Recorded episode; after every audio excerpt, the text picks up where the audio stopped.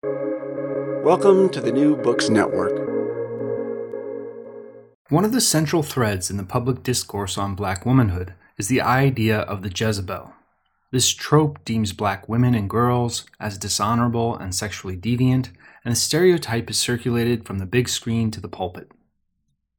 Tamura Lomax outlines a historical genealogy of the discursive Jezebel and reveals its contemporary legacy in Jezebel Unhinged, Loosing the Black Female Body in Religion and Culture, published with Duke University Press in 2018. Lomax brings together theoretical strands from medieval thinkers, biblical narratives, Enlightenment theories of race, and American cultural productions to demonstrate how gender hierarchy and patriarchy have been constructed in black communities. These systems can be reinforced through the relationship between hip hop culture and the black church or be challenged by womanist interpreters. In our conversation, we discuss girlhood in the black church, racial theories, the biblical Jezebel, womanist criticism, formations of respectability, female sexuality and femininity, Bishop T.D. Jakes, and the work of Tyler Perry. I'm one of your co hosts, Kristian Petersen, and thanks again for listening to New Books in Religion, a channel on the New Books Network. Now, my conversation with Tamura Lomax about Jezebel Unhinged. Welcome, Tamura. Thanks for joining me on New Books in Religion. How are you? I'm doing good. Thank you for inviting me. Yeah, I'm really excited to talk about Jezebel Unhinged. Uh, but before we get into the book, we always start with a little bit about our authors. So, um, can you can you tell us a little bit about your background, training, influences, uh, things that brought you to the study of religion? Yeah, wow. Um, so I am a Black feminist uh, theoretician and religionist. I'm also a historian of Black religion and culture. And um, I was born and raised in the Black church. I um, grew up in a household where literally, when I was born, my parents brought me home from the hospital to our a trailer, which was on a seminary campus that's back in the day when seminary campuses um, had trailer housing. And um, my dad was a seminary student. And so he was a student and also a pastor at ITC. And so I was kind of born into the faith um, in a very interesting way. He went on to get his PhD from Syracuse University and become a theologian. Um, and, and I think this is an important fact. A theologian at um, the black first black theologian at a Southern Baptist seminary, which Southern Baptists have um, very difficult histories in slavery, um, sexism, homophobia, racism, and what have you. And a lot of that is coming to the fore now. And that, so it shapes me this experience shapes me in very interesting ways because on one in one one on one hand um, it shapes me in terms of um, being being a participant in the black church and having this appreciation but on the other hand it shapes me in terms of um, recognizing but not necessarily having the language uh, very early on the issues around sexism, homophobia, racism. Um, I began seeing that pretty early. And so I have this kind of interesting relationship with it. So there's an appreciation, but this, uh, there's also this very critical gaze. Both of those shape me into being the scholar um, that I am. And so it kind of thrust me into seminary and having this longing for something more, wanting something more, but also having this very uh, critical edge. It's also probably why I'm a theologian and uh, not a theologian, but a theoretician and not a theologian. We can talk about that later, but that's it's related. Um, my my critical gaze is related to why I've taken one path over another. Yeah. Um. Now, and this project, from what I can tell reading through the book, um, it sounds like there's moments in your life that were kind of, uh, you know, small little sparks that perhaps uh, started started something brewing. Um, but Mm-hmm. how did how did this uh, project start to emerge as kind of a book project? Uh, where does it fit in with kind of your your broader research? Because um, you've done work related to these things, uh, both in more public venues and Mhm. other scholarly publications. So, where does this book fit into uh, kind of your overall objectives? Um, well, first of all, I want to say kind of what sparked uh, the book. So part of it is cultural, kind of the cultural experience, and then the other is what happens to me in seminary. And so um, when I was younger, and I write about this in the Prolegomena, um, there was this experience um, in the Black church of me being a little girl, being 11 years old, and being sexualized by a prominent member of the church. And it was my parents, uh, their handling of that, that uh, troubled me for decades later. But it wasn't just them. What I understood is that they were Black parents in America doing the best that they could with the tools that they had. And I think as I got older, I realized, oh, they didn't have the best tools. Maybe I could create tools within Jezebel. Jezebel is this kind of it's it's a variety of things, but it's also this kind of set of tools and this this critical gaze that I need parents to have, that I wish that my parents had, that I wish that other uh, Christian and non-Christian parents, that Black parents had, in terms of understanding the ways that sexism and racism work, particularly on Black girls' bodies. And so um, it was that experience of the uh, person in church and uh, sexualizing me.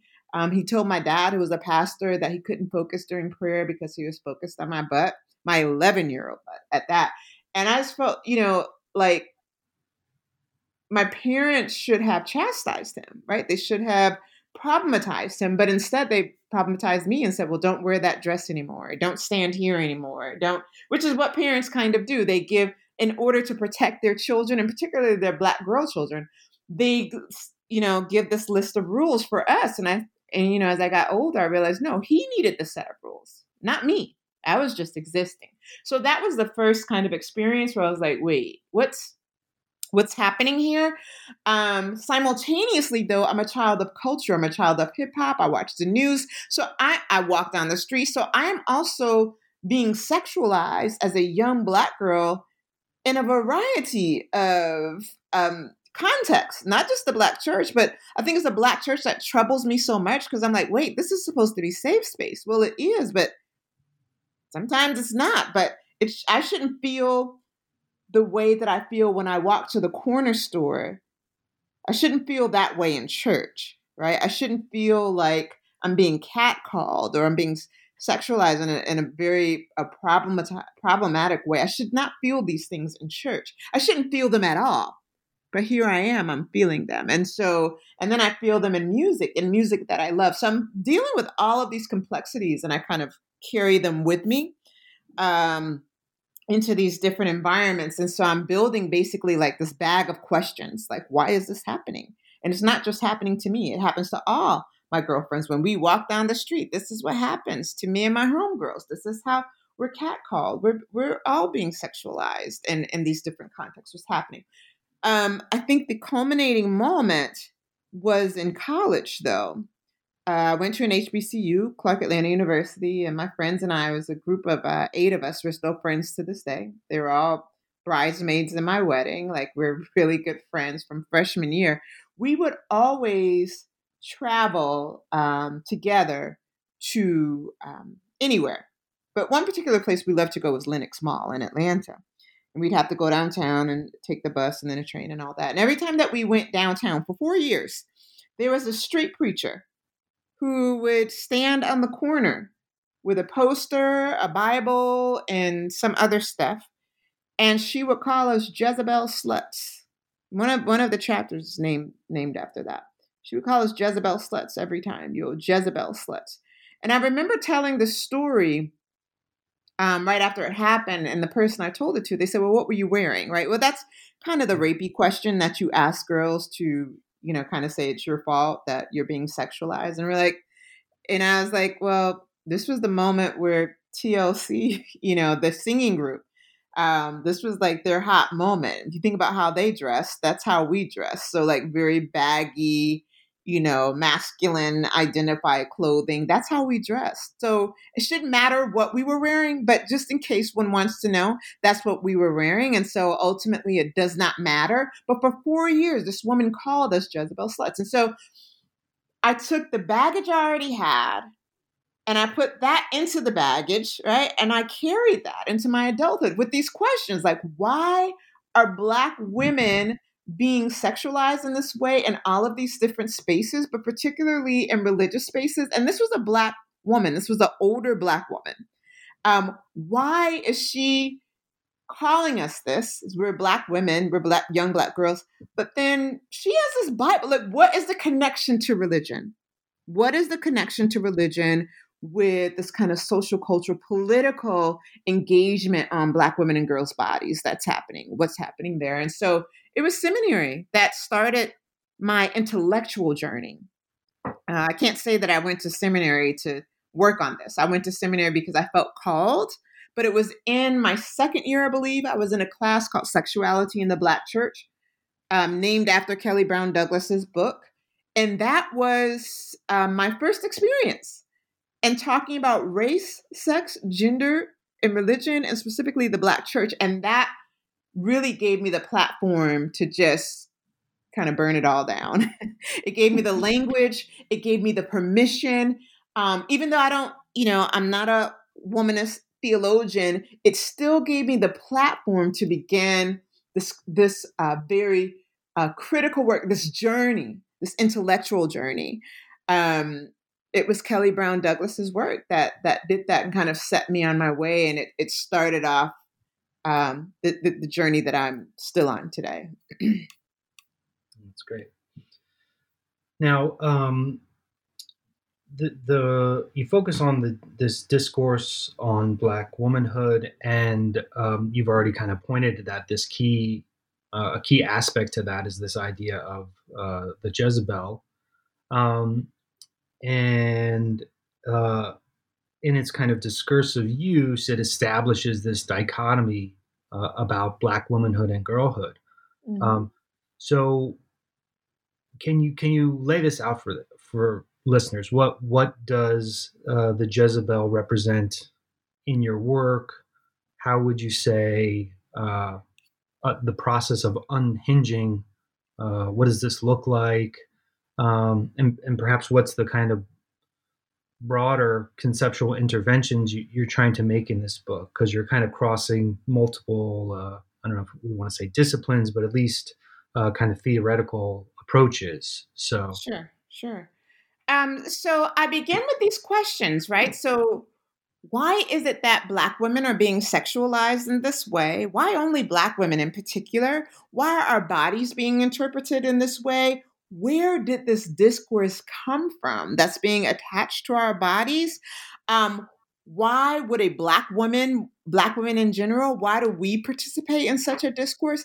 And then what does the Christian faith have to do with um, this kind of repre- rep- representational violence? What's what's what's happening here? What texts are we reading that is informing such a discourse? So I, I want to begin there because those are the questions. Like how did this line of thought come to be? And why is the black church and black people why are we all participating in something that is clearly very racist and sexist right? So why why is that? What what's underneath this? And what i realized is that on a very basic level uh, and this is what i argue in the book is that america has a grammar book. It has a grammar book on race and gender that we collectively draw from and so this grammar book on race and gender calls Black women and girls promiscuous, temp- temptressous, fast, loose, uh, whores, what have you. And so, and regardless of them being raped, and regardless of regardless of them being victims, regardless of you know them not even being free in certain certain circumstances, if we go back to slavery, right? But there is this discourse that's happening that is impacting Black women in particular. And so, if you think about a grammar book, right, the black and white grammar books of old, they were uh, used to practice the system and rules of language. Uh, if you think about, they probably don't use them now, but back in my day, we used those black and white uh, grammar books to to, to practice, to practice the system and rules and structure of language. Well, similarly, America's grammar book on race and gender constructed basically a whole system of thought and language, uh, including the linguistic, representational, and otherwise on Black womanhood, right? And so this language, aka discourse, basically creates worlds and realities that we then are forced to be born into and inhabit and negotiate. and so what I argue in the text is that the grammar book on Black womanhood not only shaped how Black women and girls are seen and how our sexuality and femininities are read, but it but it is also a mass mediated, cross pollinated, circulated, and taken for granted, quote unquote, truth. So these things are believed, and so they impact us in our lives, and not just in terms of catcalling, but in terms of when Black girl women and girls are raped right? We we don't see them as being victims because no they're promiscuous. When black women and girls are murdered we don't see them as being vic- victims because well no they probably were asking for it um, when the police uh, there was a couple years ago i remember there was a situation where uh, police there was police violence and it uh, was at a birthday party or something and there was a little girl who had on a bikini and the police you see the police not only physically violating her, but sexually assaulting her. And no one takes, no one looks at that part. It's just, oh, that's this is how they treat black people. And, and black women are like, wait a minute, no, this is also sexual assault. But we couldn't even see that. We couldn't even see how the positioning of her body, the intentionality of that, was also, um, you know, sexual violence. We couldn't see that. So basically, there's this narrative that is so mass mediated and cross pollinated around Black women being this so called inherently um, promiscuous that we don't get to see them their complexity or as humans. And so Jezebel, uh, basically, which is one part historical contextualization uh, and analysis, and then it is one part uh, contemporary cultural analysis. Basically, it argues this it argues that America's discourse on Black women and girls is not only bankrupt, but it is corrupt, right? And such a discourse, it has its pivot as its pivotal ideology, a simul discourse in, in on a discourse on Jezebel, but also on this notion of Black women being whores, hoes, sluts, sluts, uh, hypersex, promiscuous, loose, fast-tailed uh, and on and on and on. There are many ways of, of, of, of, sexualizing Black women and girls. And so the underlying kind of idea of the books is, you know, we'd always have that saying, sticks and stones will break my bones, but names will never hurt me. And what Jezebel argues is that that's a lie. These names have hurt us. Um, they have caused harm, and not just our feelings. People have died. Um, people have been raped. Uh, slave women were forced to breed because they were seen as inherently uh, promiscuous because of this narrative.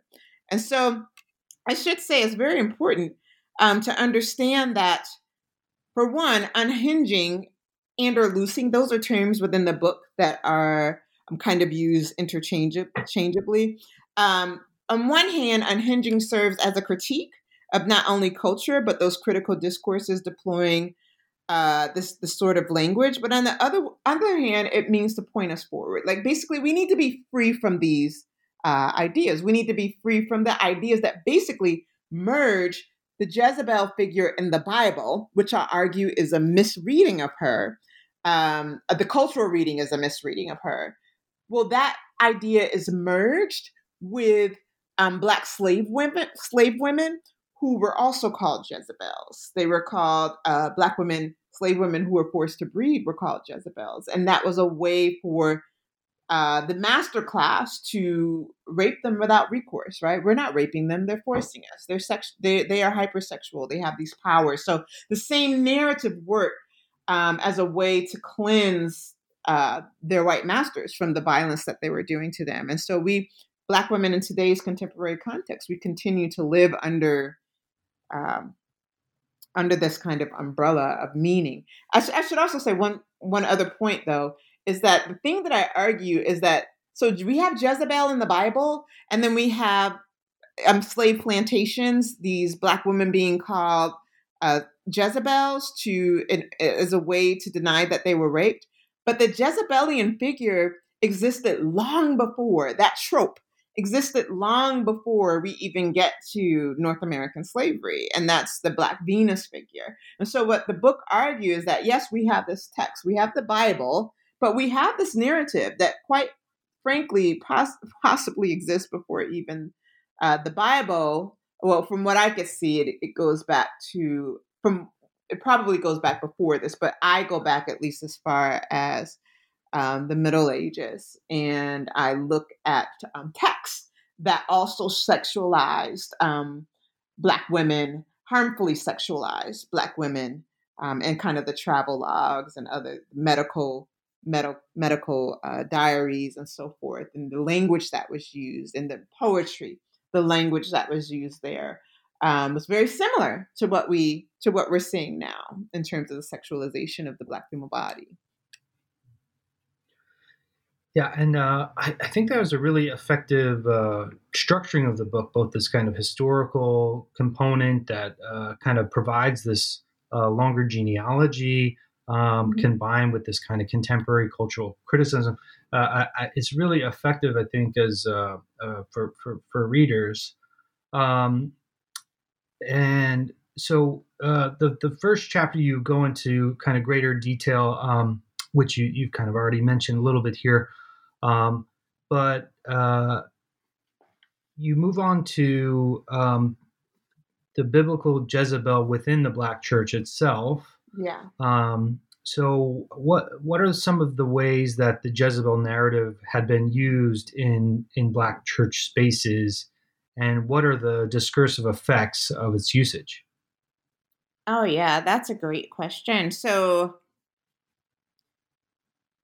I know, I remember when I was growing up, and my mother, and this is part of why they responded to the member in church uh, the way that they did, who said he couldn't focus during prayer, uh, her and my dad. Um, one of their greatest fears, and this was a lot of Black parents, um, was that their daughters would be seen as Jezebels. That's one of the greatest fears. And I write about this in my latest work now um, that we have sex before marriage, that we um, have children before marriage, and that we be seen as Jezebels. Those are all related. And that's, excuse me, historically rooted. It's historically rooted in the stereotype, right? So after slavery, you get the policy of respectability from the middle class, black middle class, and black folks saying that, you know, look, we're normal. We're please don't you know, look at us the way that you looked at slave women because they really didn't have a critique of the breeding that was happening. They didn't have a language for it. And so instead of saying, let's not look at the slave women who were forced to breed and men who were forced to breed, let's look at the structure that forced them to breed, right? Instead of doing that, they looked at the slave women and men and said, we're not like them we are respectable. We have sexual politics and they are not that. And what Jezebel argues is that no, it wasn't the people, the the victims and survivors, the, the, it wasn't their sexual politics that were a problem. It was the sexual politics of, of, of, white racism and the master class and of slavery. Those that's where the problem lies, not right in black women. And so you have, um, in terms of this reading of Jezebel, you have in the black church and beyond. Actually, um, it really takes a feminist or wom- womanist to break down the, a proper reading of Jezebel. But in most churches, you have this reading that she is an evil woman she is an evil woman who um, used her sexuality or her sex to try and control a population and to turn another population against against their god towards sin right? And she tried to control her death using her body. That's the reading. And the reading is that you know she puts on you know makeup and somehow the color red gets connected to her and um, she tries to use her sexual powers to seduce her way out of trouble.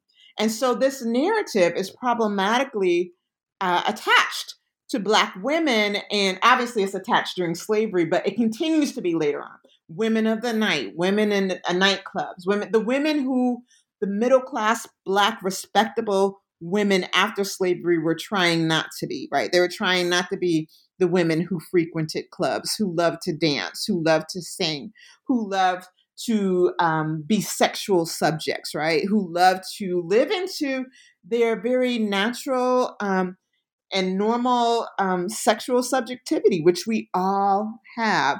Um, the idea was to not be that because that is bad, and so that was seen as that was seen as evil. And so, anytime um, in pop culture, when you see, I think I can't remember what movie this was, was Beyonce is kind of like the she's she's in this movie and she's basically this Jezebelian figure. Her job is to seduce men, and she wears the tight red dresses and the red flower in her hair and um, all of that. And so you get this image that women are out here seducing, you know, just seducing men by just existing.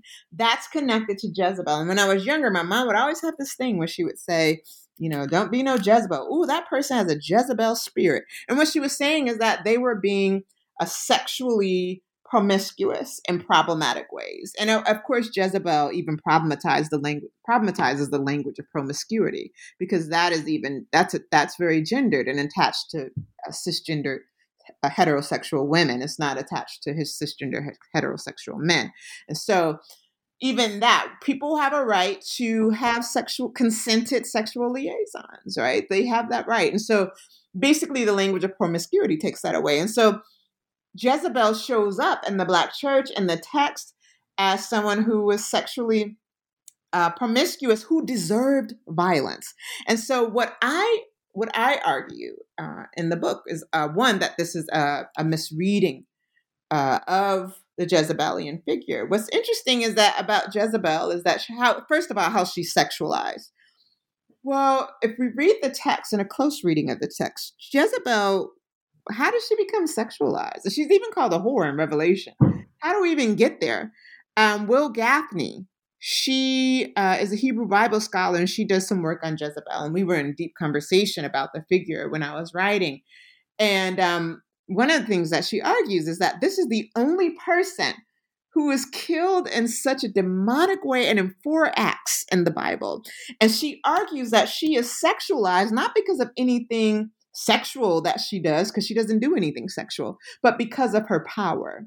And so the only way to demonize her, the best way to demonize her, was to demonize her sexually.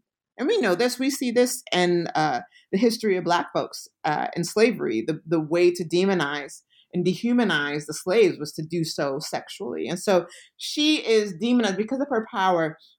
Um, what Wil Gafney argues is that um, she, her husband, they do not perform uh, normative patri- the patriarchal model, right? And so Jezebel, we need to be clear that Jezebel was not in relationship with Yahweh. She was not in relationship with our God. She was in relationship with her own God.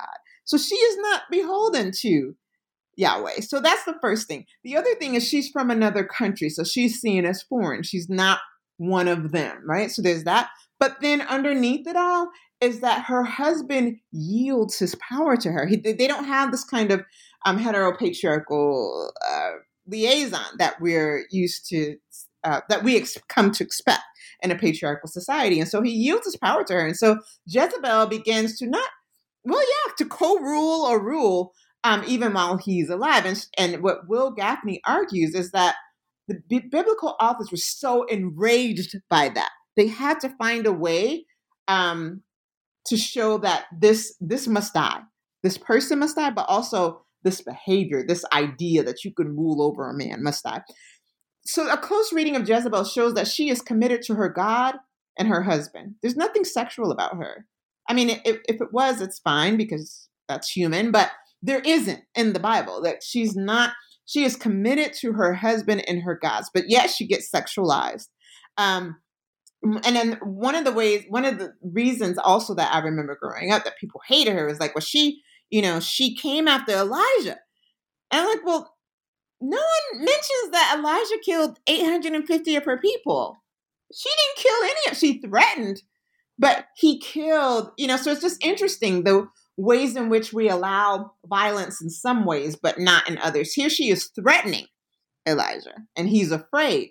But Elijah actually kills her people. And so the fact that she threatens him becomes, you know, this problem. And so she becomes this whore because you know here she is she has this power to threaten elijah enough that he runs off into the hills um, and so the writers don't like that um, and then there's obviously, as I said before, this idea that she tried to kill her, or not kill, but seduce her her killers, and that's simply not true. You know, another reading of that is that Jezebel was very powerful, and she stood firmly um, in her power. And stood standing firmly in her power, she says, "Well, if I'm I'm going to die.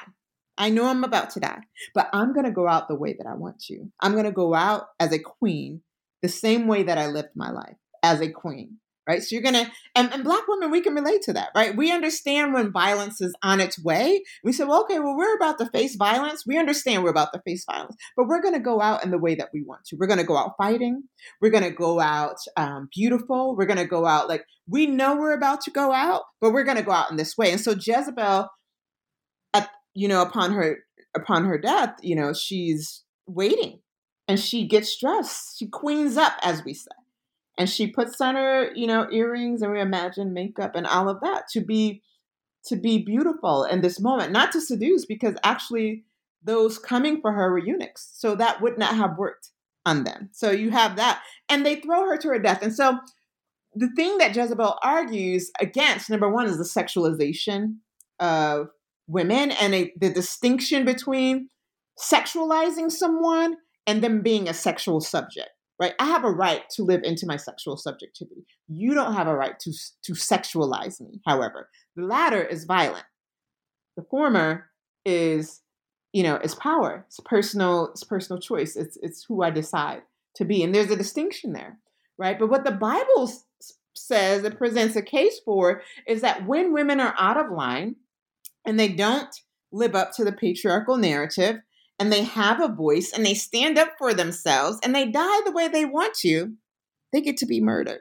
And not just murdered, thrown, thrown to their death, eaten by dogs, licked up. I mean, it is so uh, vicious and violent, the death. And so, one of the things that I argue is that so this also creates this narrative for women who, in, in life, in real life, particularly Black women who quote unquote step out of line it creates this idea that they were always asking for it. They're asking for the violence because that's how we that's how the church has talked about Jezebel. Well, she was asking for it, so she deserved. Really? When, when do we? How and why? When? Do we, how do we get to that? Because she didn't participate in patriarchy. She deserved. She deserved death. She. What are we saying about domestic violence? What are we saying about rape against women and girls, and and, and men and boys? What are we saying about that? If we're also saying that we're okay with this narrative. And so Jezebel really critiques the church's reading, and specifically the Black church's reading. Uh, Jezebel Unhinged does critiques this reading of her, and and it engages how this very harmful reading of the biblical figure translates in our uh, and how we interact also in real life. Um, there's a lot you put into conversation, and uh, the the kind of I guess center of the book um, mm-hmm. is a really wonderful chapter where you offer what you call a, a black feminist study of religion. Um, mm-hmm. And here you're putting you're putting womanist thought, which you um, you you kind of mentioned, uh, mm-hmm. but you you cover in more detail in the book, of course, um, and black feminist thought, and then uh, cultural studies uh, scholarship um, you put all this into really fruitful conversation, I think. And uh, this chapter, I hope people will, you know, start to use in like theories and methods of study religion courses and things like that. I think it would work really, really well. Um, so, um, how, how do these theoretical domains help us think uh, about religious cultural texts in new ways? Um, and what are some of the alternative strategies for critical reading that you you think that uh, some of these these previous texts you cover in the book um, what what can they do for us? Yeah, so I I think I should say that you know I began our conversation talking about how what, what gave me the intellectual spark, and it was definitely Kelly Brown Douglas's book, and um, womanist theology was kind of my entry point. Um, but what I uh, realized um, over time is that that discourse, though useful in a variety of ways, and absolutely necessary and critical. Um, it did not go to the places that I wanted and needed to go for Jezebel, and I think for other texts like Jezebel. And so I like to say that, you know, kind of get this kind of basic, because people always ask, so what's the distinction between the two? And I'm going to say I'm specifically talking, because there are lots of kinds of womanists, but I'm talking specifically about womanists in religion, so womanist theologians and theoethicists. Um, there are a lot of similarities, and then there are differences, and then I'll move into your question. Yeah. So, in terms of similarities, I mean, like, we, Black feminists and Black womanist theologians, center Black women we are um, all concerned with Black liberation.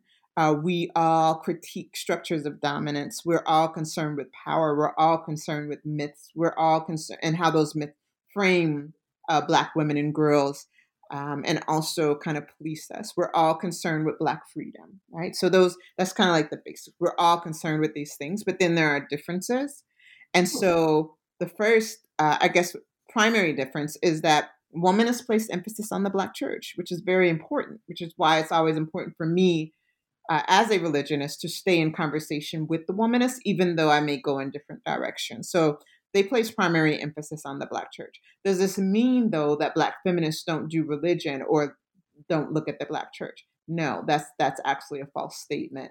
Um, black feminists do do religion, and they focus on the Black church, but I would say not in the kinds of ways that the theologians do, womanist theologians do. Um, womanists uh, argue that uh, God is on the side of the oppressed, right? And so um, God is there to fix things. And I think for um, Black feminists, well, first of all, our work doesn't begin with question of questions of God, so that's that's that's a distinction. We don't begin there. Um, but the other thing is that the one of the things I argue in the text is that the idea that God is on the side of the oppressed, it kind of makes chaos, it puts chaos in this very neat box with a bow. And the works of Black feminists, myself in particular, is, is very messy. We live in the gray. Like there maybe some things there aren't answers to. So that's why when I talk about even unhinging Jezebel, I say that, or when I talk about patriarchy and I I very rarely will say that we're you know deconstructing you know patri. No, we're I don't know that we can deconstruct patriarchy because it's been here for so long and it's it's so vast and it's so powerful, right? But I do talk about lessening. I talk about unhinging. I talk about unlearning. I talk about um, decreasing, right? So we could we can do that, and that's very very different in terms of womanists and black feminists. But a main difference are the methodological tools, right? So um, womanists will use uh, theoethics or uh, ethics by itself, right? Or um, theology. And so thus they begin with questions of God and questions of faith. Well, as a religionist, that's not.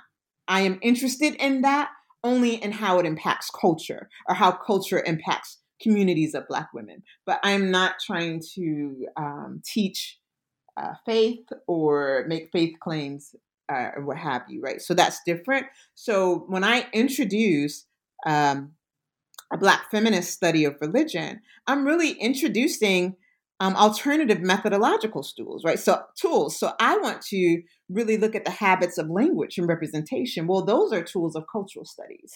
And so um, I'm trained in the in Black cultural studies in the Birmingham School with Stuart Hall. We look at representation and we look at um, language and we look at discourse. And so those are things that um, women scholars aren't necessarily uh, concerned with, not in the not in the ways that um, I am as a cultural theoretician. And so um, that's very important in terms of not saying I'm not saying I'm not introducing a Black feminist study of religion in replace of. It's in addition to. This is another lens. This is another uh, way to get at uh, meanings, right? So, because as, as, I talk about in the book, um, this is I'm looking to get underneath meanings and how we come to know what we come to know, right? So it's epistemology. So it's just different methodologies. But in that, in looking at epistemes, and looking at meaning and language, and thus I follow this word and this idea over centuries. In doing that, I'm also trying to get at this very liberative space, or what I hope would be a liberative space. And so, what I argued is that I, I, felt like we needed different tools to do that kind of work. And for people who want to do that kind of work, they will need um, different kinds of of tools, you know, to do that. And I, I there are, you know, um, other um, current students coming through now, and they're using this kind of Black feminist study of religion. But I, to me, it's very important to say it's not in place of we absolutely need, you know, womanist theology. It is um, in conversation with. So it's another, it's just a different kinds of tool. And so a Black feminist study of religion studies people, signs, symbols, significations, representations, and meanings, right? So it's it's looking at the production of knowledge and it's it's raising a critical questions of the taken for granted. Um, it's it's it's asking how we got here. How do we get to centering this kind of knowledge? Well, those are those are very different kinds of questions. Those are not theological questions. I will say though, um, in my work after Jezebel, I do further develop. Um, I don't do I, I name it in this in the book, but I don't uh, fully I don't focus on it.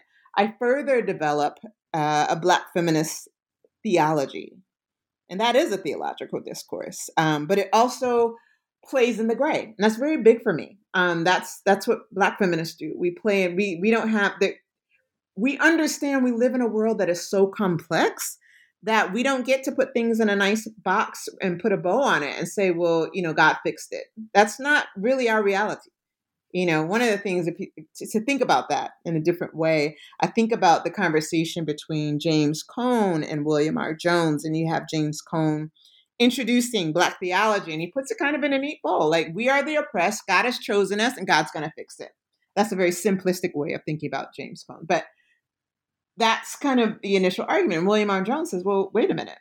What, what do we say about a God that hasn't fixed it, though? What do we say about the power of that God? Is that God not as powerful, or is that suffering actually divine suffering? And so I would say that as a Black feminist religion religionist, I kind of live in that space of raising those questions of, and, and saying things aren't, this can't be neat, neatly packaged. We may not have an answer for this, but we can kind of struggle through and raise uh, these questions. And that's what a Black feminist uh, study of religion does. But also, uh, it's also what a Black feminist theology does. But a Black feminist theology does engage theological questions, but probably more so in a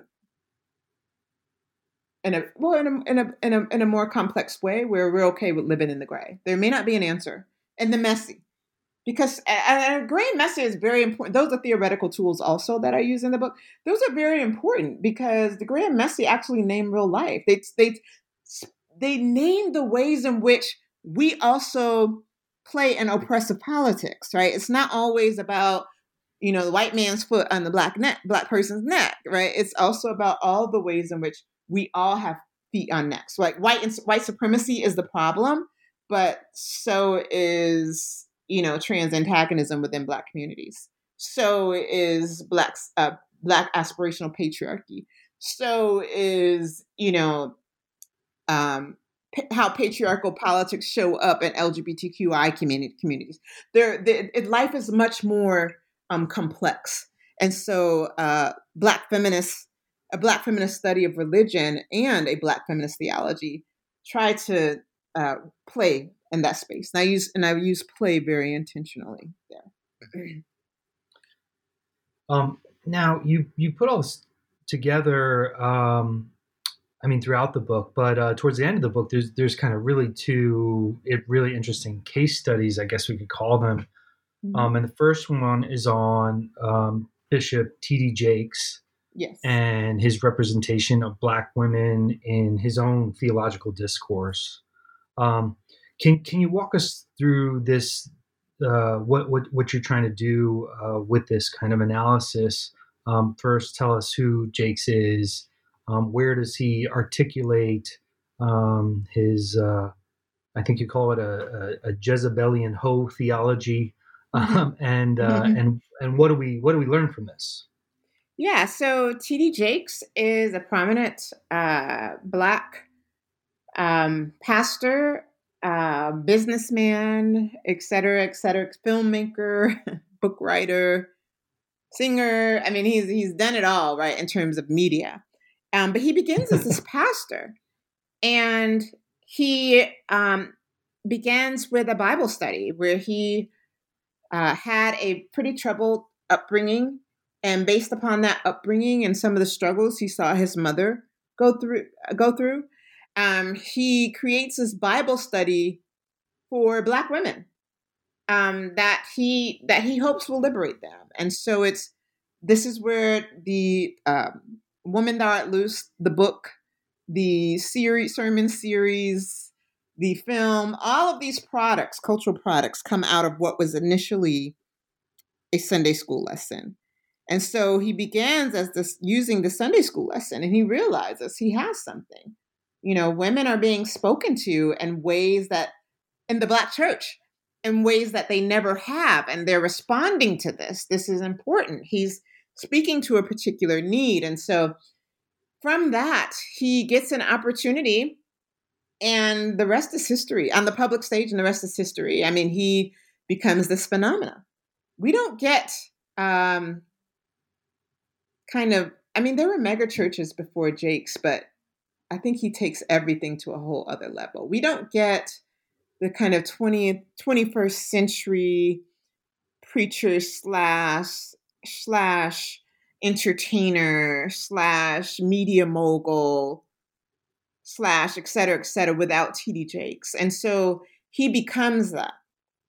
And he is this prominent figure. Um, I don't I want to say in the black church, but then not because though his upbringing is in the black church and um, he's deeply rooted there. His theology is there. Uh, what he tried to build was a multicultural kind of center, a multinational, international kind of center of believers who come and um, he has the Potter's House, a church in Texas, and I, I, don't know what how many members he has anymore. But I think when I was writing the book, he must have had like twenty seven thousand. But that's really nothing in comparison to those who come to who purchase his books, which were which many of which have been uh, New York Times bestsellers, who watch his films or who come to his conferences. You're talking about millions of people. So this is a person who has influenced Black church culture, Black church preaching, and black popular culture. And so out of TD Jakes, you get Tyler Perry. I mean, we don't get a Tyler Perry without TD Jakes. And so they're very much related. Actually, the first big stage play um, that Tyler Perry did, the biggest one, I believe it was the first, was TD Jakes's. Or, or it was, they partnered somehow at one of his uh, Woman Thou Art Loose conferences. And so you see the, the theology in both between Tyler Perry and um, TD Jakes. But ultimately, in Woman Thou Art Loose, whatever it began as, it's something else today.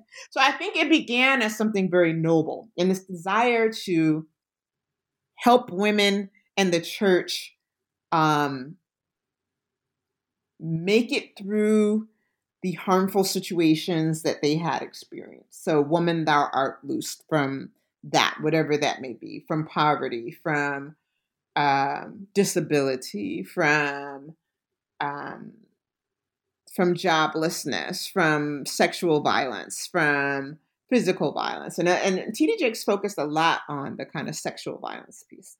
Um, and what I found in the original works was that he focused on that, but never focused kind of on the perpetrators. Like he never critiqued those who were doing the violence. So that was kind of a red flag for me. But it makes sense later on in his works because the violence that happened to these women are no longer front and center.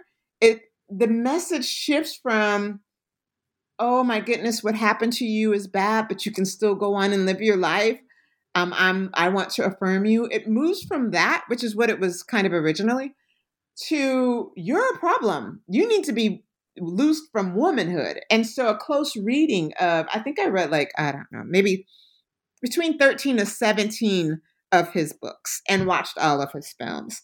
Um, on the surface, if you watch, if you listen to him or watch his uh, films or read his books, on the surface, you're like, oh my goodness, amazing. He's helping these women. But if you listen closely, you see the, this pattern in his works where you're like, oh my gosh, she's making the women the problem. Like they are ultimately the reason for what's happened to them and where they are in life. But if you don't listen closely, you'll miss that. And so I wanted to pull that out in the book, how this theology was extremely harmful and it's mass mediated, and we see other pastors replicating it.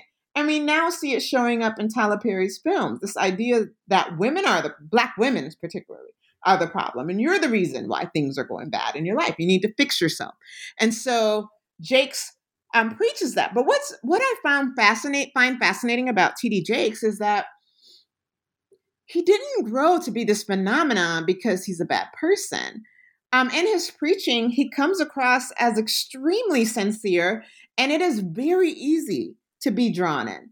And so I, I, I see it as this kind of struggle within between him and maybe capitalism. I'm not sure. Like maybe a struggle between his call to do this, maybe what was initially noble work, and the work that capitalism calls on us to do. I see the struggle there, and so I see these you know, I see him going through the struggle in his works and in his sermons where he starts off noble. There's something very noble there, but throughout, you get into this very negative, uh, Jezebelian discourse where he's problematic, problemizing um, women in a way that um, puts them in a, con- a Jezebelian context. And where I argue that he constructs this basically this kind of whole theology. And so in his works, you see him talking about uh, rape within the context of promiscuity. You see him talking about violence against women within this context, again, of promiscuity. Promiscuity is really prevalent um, throughout his work. Um, works, he talks about um, this lack of virtue that women have. And so it's very similar to this reading. He's not the master class of slavery, but his reading of Black women and girls is very similar to their reading of Black women and girls. Um, and so I was watching some of his films, and I was like, well, maybe it's for all women. And there was one film I talk about it in the book, and I can't remember uh, the name of it, Heaven something, but it has white people in it, and that's different for him. And so, uh, as as their primary characters also, and it hit me that he may possibly know what he's doing in, in, in, in a very wrong way. Like it's, it may be intentional that he is framing black women in this way because there's a woman who's married. Uh, I think it's Heaven Help Us or something like that. She's she's um, a white woman. She's married to a white man, and I can't remember what's happening between the two of them. But T.D. Jakes writes her character in a way where she's allowed to be a sexual subject without being framed in any way possible in promiscuity like ha- all of the other characters, you know, in his film, the black women are framed in this promiscuity that they, you know, are trying to release themselves from. And this is why they get raped. This is connected to, you know, these bad experiences that they have. And it's particularly pre- prevalent in um, his first film, named after the book, uh, Woman Thou Art Loosed. And so it's very prevalent that that promiscuity uh, narrative is very prevalent there. But here you have this white woman who gets to be a sexual subject. She's very sexual, and that's not made a problem. So that communicated to me that okay, Jakes knows what he's doing. He knows that he is painting black women and girls in this way. It's not that he's ignorant and doesn't realize it because the cultural tropes are so strong. Yes, that may be true, but also he also knows enough to not do it to this white woman. So what's happening there? So yeah, so Jakes is this very a prominent figure in the Black church world um, by virtue of the work that he's done. That uh, I'm not saying he's prominent because everyone agrees with him or um, everyone wants to be like him. It's he's prominent because of what he's done and the platforms that he's created for himself um, and others, and so and, and the membership that he has, the audience that he has. Um, it's very large. I mean, he's partnered with Oprah. I think she gave him a show on OWN. I mean, he's he's on that level. he's on the Oprah Winfrey level, and so he mass mediates these these messages. And what I wanted to do, so a lot of times people look at Jezebel in the beginning as two different books, and my editor thought so too. They wanted me to write two books instead of one, and I said, nope, I'm doing one book um, because the first half of the book is very densely theoretical. The second half of the book is reading culture. And I wanted them together because I wanted to outline uh, the work that needed to happen, kind of the the strategies and language and discourse that I say in the beginning that I wish parents had or wish my parents had. I wanted to do all of that structural and historical work, but then I wanted to show how to do it. And if the books if there was two separate books, I don't know that people would have made that connection. So the second half looks at T.D. Jakes and Tyler Perry because it says, okay, now I I want to show you how to do the kind of reading that I've been talking about. This is what I, have I've used the first half to, you know, lay out the rules kind of of reading, reading differently in religion. Well, now I'm going to show you how to do that work, and that's what that's what the last two chapters do on uh, Tyler Perry and T.D. Jakes. It shows how to read. It does the work that I laid out. Yeah, I'm glad I'm glad they trusted you because I think it does work really well and I think that if it was just the first part, it would be a much more difficult or inaccessible book for many. Yes. And oh, um, oh yes, absolutely. So yes. So how? Yeah, how the second half basically Tyler Perry fit into this. Tyler, yeah. Well, so Tyler how, Perry is. How do you how do you read him? What types of assertions is he making about Black womanhood? Um, what are the what are the social consequences of the circulation of these images? Yeah, so Tyler Perry, I kind of read him as T.D. Jakes' understudy. I mean, initially, uh, Tyler Perry has probably eclipsed T.D. Jakes at this point, but initially he's kind of T.D. Jakes' understudy, and he gets these theologies um, that are very prevalent. This is like the late '90s that this uh, 90s, mid 90s that this is this is kind of happening. Tyler Perry comes on the scene, and T.D. Jakes is just blowing up, and um, you know, he's mass mediating this message. And I think Tyler Perry takes that message and he, uh, about, you know, Black women, this kind of whole theology we talked about, them being promiscuous, like inherently um, promiscuous, and, and connecting this to a kind of a Christian theology and this and the Jezebelian theology and this desire to regulate and censure Black women and girls' identities, uh, desires, and experiences. And ultimately, that's what the work does the work when you create films like this when you create cultural products like this you in essence problematize black women's very natural desires urges uh, urges and um, ways of beings and, and experiences good and bad you problematize those. And you don't offer any type of critical discourse. You don't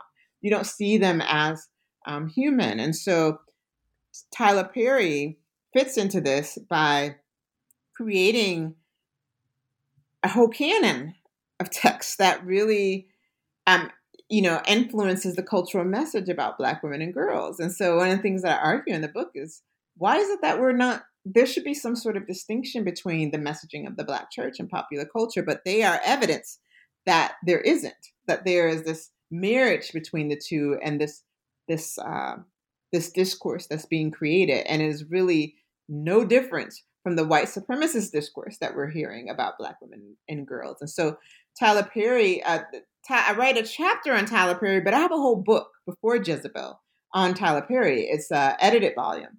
Um, womanist, feminist critiques or discourses, something like that, uh, on Tyler Perry films. And so we look at, I think we look at, the, I think we look at films and stage plays. And so we offer this critical lens. And in that book, I have a chapter where I say that he creates, uh, recreates again and again and again this uh, kind of this trope of the black bitch. Well, in Jezebel, I talk about the other trope, and that is this the black whore. So he creates those two, and he uses them in every single film, and sometimes they're you know merged together. And so this is harmful, and that black women and girls are then seen this way. You know, I think other nationalities, races of people, they can maybe have tropes and they're in a film or in culture and advertising, and it doesn't impact them. But for Black women, these cultural tropes very much impact how we are read in person and how we're treated in person. That was kind of why I started off with this story about the Jezebel sluts. I mean, this is and and how the, the prominent member of my church how he saw me. Well, this this this was those ideas were learned in culture and they're reaffirmed in culture. So here, Tyler Perry is he is reaffirming these very harmful narratives that are learned in culture that were first given to us by white supremacy, right? That we don't need those; they're not helpful. And so he reaffirms those very um, negative images of Black women and girls. The flip side of this, though, is that oftentimes when we critique the sexualization of Black women and girls, we argue to the far left, and the far left what is respectability, and so a far right, and that's respectability, and so it's like let's erase sexual sexuality altogether. And what I argue in my work, I, I kind of introduce it in Jezebel, but then I really get into it um, in my a couple of articles after Jezebel. Is that no? The goal is not though. It's not then to erase Black women's sexuality. That's not that's not the answer to getting uh, lessening this narrative, this false narrative of uh, so-called promiscuity, and innate inherent uh, promiscuity. That's not the answer. That's what the uh, respectability politics of middle class black folks, you know, after slavery, that's what they tried to do. They said, well, we'll just erase sexuality. Black women will hide their sexuality. And thus, when you see old pictures of black women um, and then being respectful, it's respectable, the college students, the sororities, you know, they're kind of dressed neck to their, this kind of Victorian uh, like um, ideal. And so what I argue is that no, that's the erasure of sexuality isn't the answer either, right? It's no, we don't want uh, racists co-opting our sexuality. We don't want Black folks co-opting our sexuality or demonizing it. Um, but it is ours to have, so we're not saying that we need to erase it. Um, we we have to find a way of just like everyone else gets to be a sexual being. We have to find a way to create space um, or take space, take up space as sexual beings who do not want to be sexualized, however. And so Tyler Perry, you know, I argue that he does the opposite. Right? He, he he recreates the tropes, and we're fighting against the tropes because the tropes impact our very lives. They impact how we're seen when we're walked down the street. They impact how we're seen when we get raped.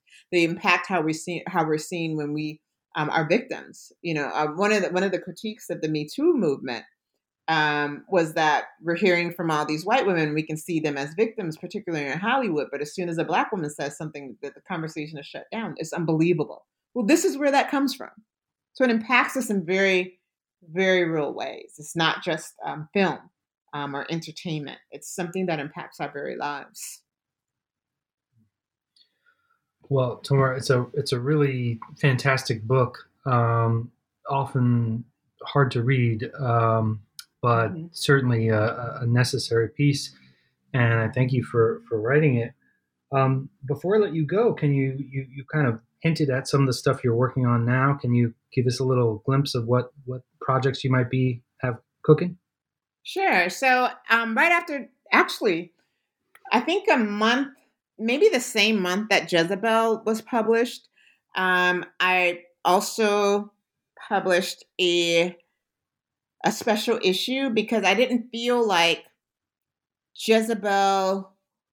Um, I really wanted to get this historical work done, and I really wanted to get this kind of critical readings done. Right, I wanted to get that done, and I knew that Jezebel was also a very dense book. First of all, to read, but difficult to read. Um, so the message is difficult to hear, but it's also difficult to read because highly theoretical. So I understand the first half, anyways, and so I got that.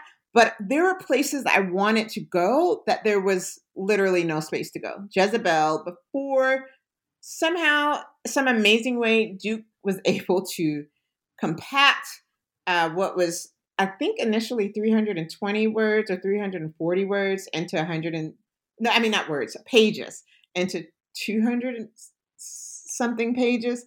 That was amazing to me because the book was initially like 340 pages. Well, we don't need a 400 page book out here. So I um, decided that alongside of Jezebel should be these other works, and they should be read as if they are um, a collection and not separate projects. So the first work um, that I released was a special issue called Black Bodies in Ecstasy Black Women, the Black Church, and the Politics of Pleasure and that is with the journal Black Theology, and um, it has some amazing writers in it. Um, Brittney Cooper, Keri Day. I mean, like just kind of the voices of Black feminism and womanism of the 21st century, Black Black women voices. And so um, there are authors who write write about basically pleasure because Jezebel again gives the his, Jezebel Unhinged gives the historical uh, analysis and it offers this critique and it gives this critique of, of cultural readings, but it doesn't get, it, it, says we need to make room for Black women's sexuality and our pleasure, but it doesn't talk about what that looks like. And so the special issue does that work. It's Black Bodies in Ecstasy, Black Women, the Black Church, and the Politics of Pleasure. So that was the first thing. And that should be read kind of hand in hand with Jezebel, maybe right after Jezebel. And then, so that's out, that's done. But the book that I'm working on now is really my heart's work. And that work, that book is called Parenting Against the Patriarchy Raising Non Toxic Sons in White Supremacist America. And how this to, relates to Jezebel is that I really, um, in several spaces, but particularly in the opening, I talk, I have this whole like paragraph, maybe it's two, that says it matters. And I talk about it matters um, what happened on the plantation between black women and black women and girls and black men and boys. It matters. It matters how those politics have created this distancing and tensions between us in ways that we haven't figured out, figured out how to fix. And so that whole statement there about it matters and how this has impacted us, right? Because Jezebel, again, yes, it's about the biblical figure and the cultural figure. It's also about the cultural reading first and foremost where it comes from which is white supremacy. But then i move into the black church right? So in black people and specifically black men. And so i'm really talking about relationships. After getting past white supremacy and all that i'm talking about relationships in black communities and while we're reiterating this narrative. And so my current book kind of takes that idea about it matters and those relationships and it talks about what it means what it has meant for me to try to raise sons that are non-toxic in this white supremacist world? How are they dealing with um, those stereotypes? How are they dealing with policing? How are they dealing with the sexualization of Black women and girls? How are they dealing with their own sexualization? What? How do I complexify that? Right? Because Jezebel looks at um, the representations of Black women and girls' bodies, but what about the representations and rapes of Black men and boys? And so it's kind of like part three of, you know, this kind of trilogy. Like text. And so that's I call that my heart works heart work because Jezebel is highly theoretical. Um, I would say that parenting against the patriarchy is too, but it is in conversation with real life experience. So it's whereas you don't get that in Jezebel, right? You get history, you get a little bit of experience, but you get mostly history and theory. Um, I would say it flips a bit in my latest book, where um, I'm really centering experience, but I'm reading experience through history and theory also. Well, it sounds like really important work, um, and thank you for for going through it. It sounds like challenging, difficult work as well. So good luck. Yeah, yeah. Thank you, thank you. Yeah. Yeah, and thanks for making the time to talk about this wonderful book. Appreciate it. Absolutely. Thanks for having me. I enjoyed talking to you.